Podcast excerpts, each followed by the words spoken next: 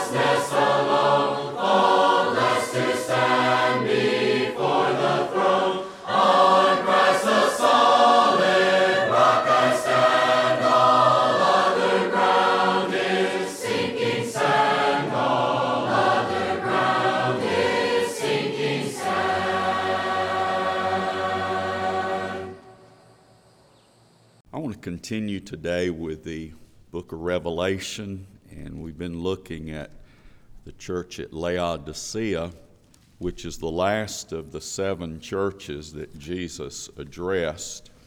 And I believe we spoke regarding this church two times previously.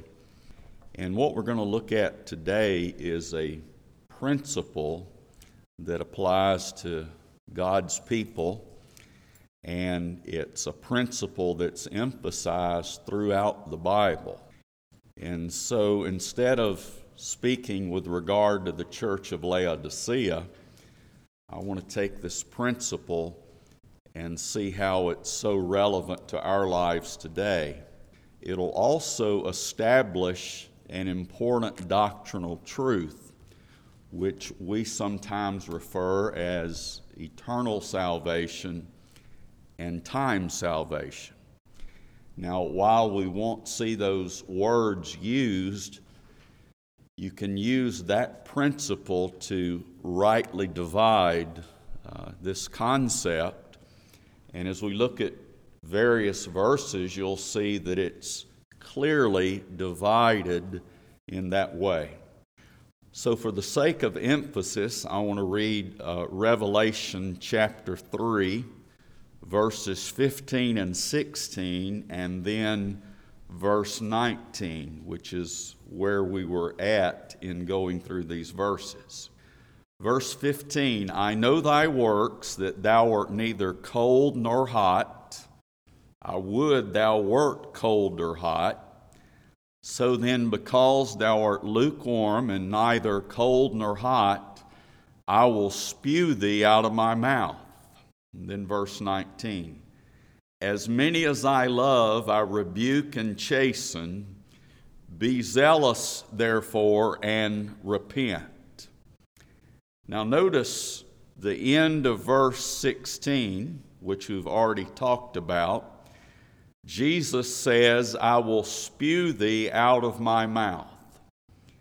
Now, that's very harsh language, and that speaks of how the Lord is not pleased with his people, to say the least.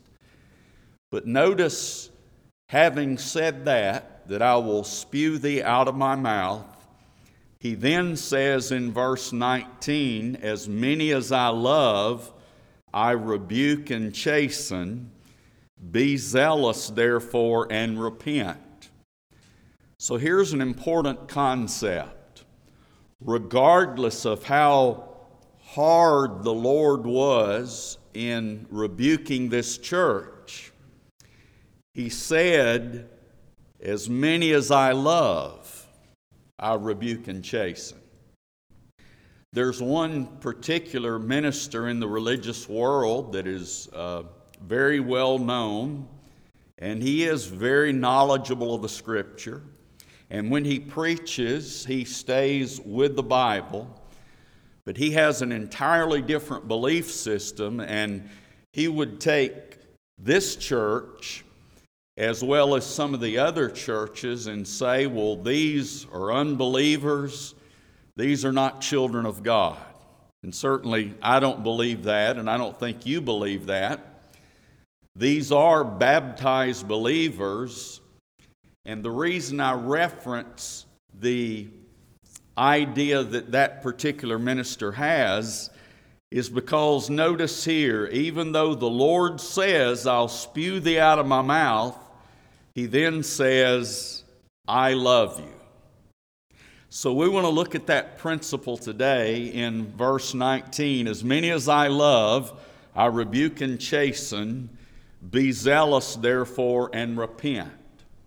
Now, first, I want you to have this in mind, which has helped me so much in times that I was struggling.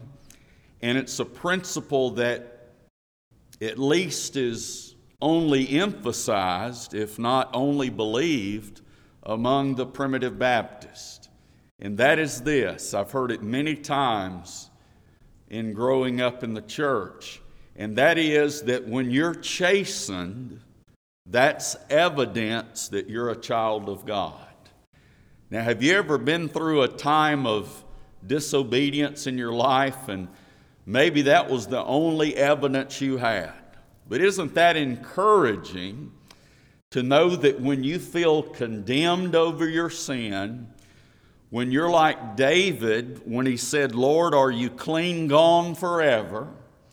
When you're like Jonah who was in the belly of the whale as a result of his disobedience, when you feel condemned in your conscience, that's evidence that you are a child of God because we'll see in a little while that there are some that are not chastened.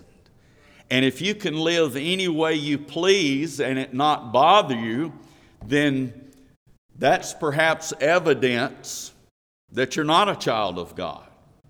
Now, I realize that the Lord's people can harden their heart. The Bible speaks of searing our conscience. We can desensitize ourselves. But I don't think a child of God will ever get to the point that it doesn't bother him at all to live in sin. So when I think about the, the habitual sins that I've had in my life, when I've really felt condemned, if I had no other evidence that I was a child of God, I could take comfort in that. That's a paradox, isn't it? That while you're uncomfortable under the chastening of God, yet you can take comfort that that's evidence that you are a child of God. Because it's only those that He loves that He rebukes and chastens. Now, notice how this is taught throughout the Bible. First of all, go to the book of Job, chapter 5, and keep this in mind. We are going back in time approximately 1600 years. 1,600 years. And you'll see that God hasn't changed at all in how He deals with His people. You know, we recognize that the worship was different in the Old Testament. It, all those sacrifices were pointing toward the Lamb of God, which would save his people from their sins. But the principles of how the Lord deals with his people with regard to sin doesn't change. Notice in Job chapter 5 and verse 17. Job chapter 5, beginning with verse 17. Behold, happy is the man whom God correcteth. Therefore, despise not thou the chastening of the Almighty, for he maketh sore and bindeth up, he woundeth, and his hands make cold. Now, we're going to see in a reference we'll turn to soon that you're not happy while you're being chastened. And we'll see that the scripture uses the illustration of a father correcting his children as how the Lord deals with his. And anyone here that received a whipping when you were a child, you were not happy while the whipping was going on. So we'll try to see what that means in a moment. But, so keep that in mind. Happy is the man whom God correcteth. Therefore, despise not thou the chastening of the Almighty. So, the first point that we need to really keep in mind is don't despise the chastening of the Almighty. Now, the word despise in Scripture perhaps may have a slightly different meaning than the way you're accustomed to using it today. When we say we despise something, we sometimes mean I hate that, I can't stand it. The idea when that word is used in the Bible, and I believe there's three times that it's used in connection with the Lord chastening us. It's basically saying, don't think light of it, don't ignore it. This is a serious matter. If you ignore God's chastening and continue on your path of sin, the consequences may become more and more severe. So that's an important point to start off with. We've already said the Lord chastens only those he loves. And when he chastens you as one of his children, don't think light of it. Don't ignore it. Don't go on your way, continuing down the same path. Happy is the man whom God uh, correcteth. Therefore, despise not thou the chastening of the Lord, of the Almighty. Now, notice this. He then describes what the Lord is actually doing when He chastens you. He's not punishing you in anger. You know, sometimes as parents, we don't correct our children in the right way. If you correct your child when you're mad at them and you holler at them, uh, that's not the right way. And you see, God's the perfect Father. So notice how He chastens His. He maketh sore and bindeth up. He woundeth and His hands make whole. The Lord does these things to get your attention and to save you from the ungodly path you're traveling. And though He makes sore, He binds up. And we'll see that the Lord does that when we repent. He makes sore and He binds up, He woundeth, and His hands make whole. So, see, our Father loves us in a perfect way. We fathers, we natural fathers, even if we try our best to love our children when we correct them, we're going to make mistakes. We're not going to always do it right, but God always gets it right. And we'll see that in a minute. But He maketh sore and He binds up. He woundeth, and his hands make whole. And we'll see that the Lord does that as we repent. He makes us sore, but upon repentance, he binds up, he wounds us, but upon repentance, his hands make whole. So we've looked at the last book of the Bible, the book of Revelation, which was written about 90 AD. And we went back about 1600 years and we see the same principle. Now let's look at the book of Proverbs, which we think of as principles for living according to wisdom. Proverbs chapter 3, and notice how similar the language is. Now, this is fast forwarding about 600 years from the book of Job, and we're still about 1100 years prior to what we looked at in Revelation. Proverbs 3, verse 11 My son, despise not the chastening of the Lord, neither be weary of his correction. For whom the Lord loveth, he correcteth even as a father the son in whom he delighteth. Now, notice in all of these passages, we keep learning some, or we have additional points made in each one. Revelation teaches us that the Lord chastens us because he loves us. Job taught us that he chastens us, He makes us sore so He can then uh, bind us up. And now, here, notice what He says. He says, Don't despise the chastening of the Lord. We just learned that from Job. Neither be weary of His correction. For the Lord, for whom the Lord loveth, He correcteth, even as a father the son in whom He delighteth. Notice that the father chastens the child in whom he delights.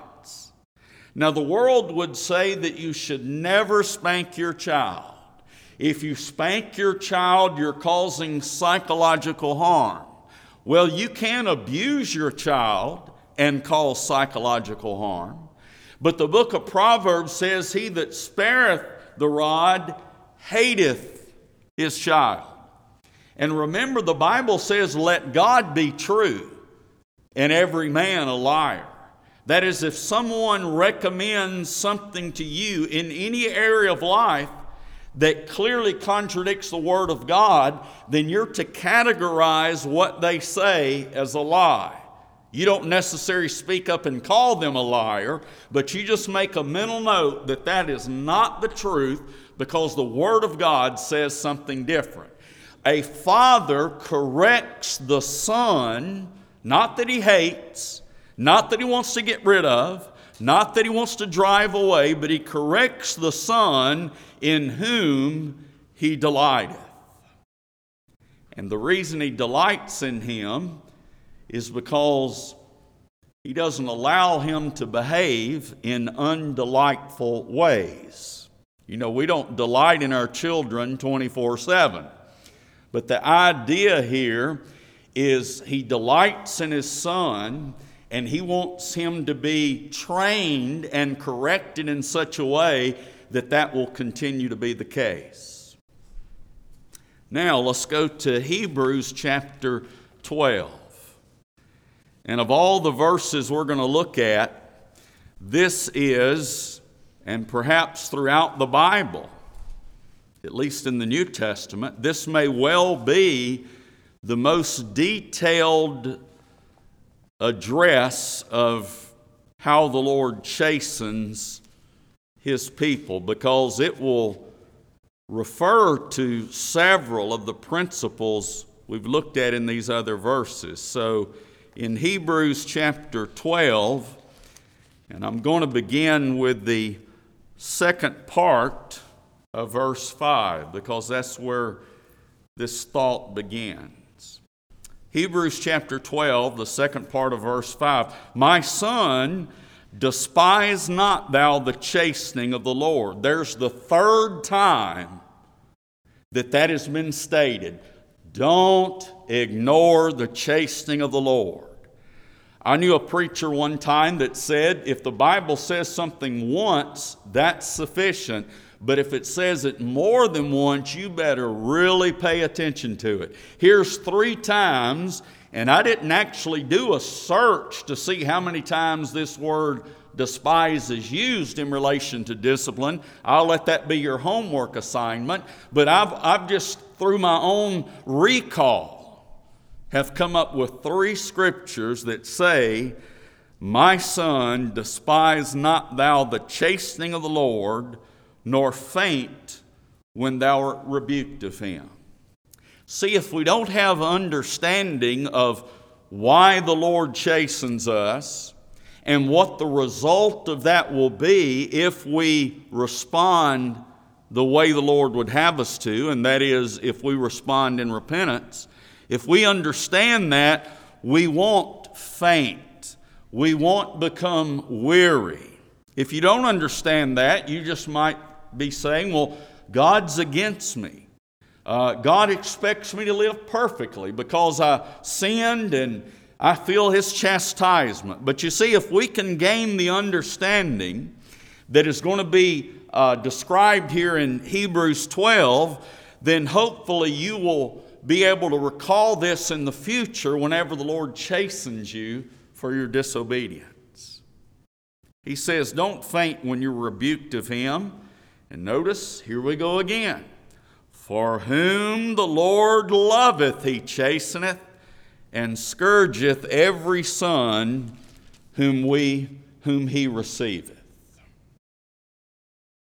Now, beginning in verse 7, he'll describe what's going on when you're chastened. He'll especially focus on what you should do, what your attitude ought to be. Verse 7 if you endure chastening, that means if you just uh, allow the Lord, so to speak, we know you don't allow the Lord to do anything, but the idea here is if you remain under it, you don't rebel against God. You don't say, Well, I'm just going to try to ignore this. I'm going to try to distract myself. I'm going to keep doing what I've been doing that bothers me, and hopefully eventually it won't bother me anymore. Here he's saying, if you endure chastening, that means if you say, God, help me to see what I need to change. Why am I being chastened? And usually you already know why you're being chastened. If you endure chastening, God dealeth with you as with sons. Okay, we've already read that the Father corrects the Son in whom he delights. not the son that he hates, not the son that he wants to get rid of. And notice this applies to the Lord. If you endure chastening, God is dealing with you as with sons. For what son is he whom the Father chasteneth not? Now, I want you to notice how far off track our culture has become. You can no longer say, well, what father wouldn't chasten his son? You can't say that today, can you? Because we know there are multiple fathers that don't chasten their son. But evidently, at this time, because of the uh, understanding that the Jews had, that's who the book of Hebrews was written to, and they, were, they received a lot of instruction in the Old Testament law as to how to correct their children. So they, they, they already had this idea that what father wouldn't chasten his son? For what son is he whom the father chastens not? Why? All fathers chasten their sons when they disobey. But notice this doctrinal point in verse 8, and this will teach the doctrine of election.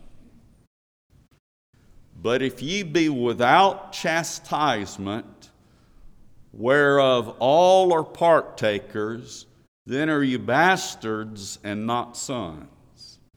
Now, I know our world has made that word bastards a cuss word, but obviously, if it's in the Bible, it's not intended that way. We think of that as referring, at least at one time, we thought of that as referring to an illegitimate child. The idea here is that if you be without chastisement, you're not a son of God. But notice this He says, uh, But if you be without chastisement, whereof all are partakers. Well, wait a minute. He just said there's some that are not chastened Yet he uses this phrase, whereof all are partakers. What's he talking about? He's referring to all that the Father giveth me, all the children of God. You see, all rarely ever in the Bible means everyone without exception. The majority of the time, it doesn't mean all of humanity. He's saying all of his children are partakers of God's chastisement. And He does that because He loves you, not because He wants you to have a miserable life. Due to the constraints of time, we will stop the message here. But please join us tomorrow for the conclusion of this message. If you would like to subscribe to our website, please go to www.zionpbc.com and sign up for email updates. If you have any questions, please feel free to contact the church at zionpbc1847 at gmail.com. That's Z I O N P B C 1847 at gmail.com. Or you can email me directly at jchrismccool at gmail.com. That's the letter J, C H R I S M C C O O L at gmail.com. Again, thank you for listening. May the Lord bless you, is my prayer. We thank you for listening to today's message. For more information, please visit us online at zionpbc.com.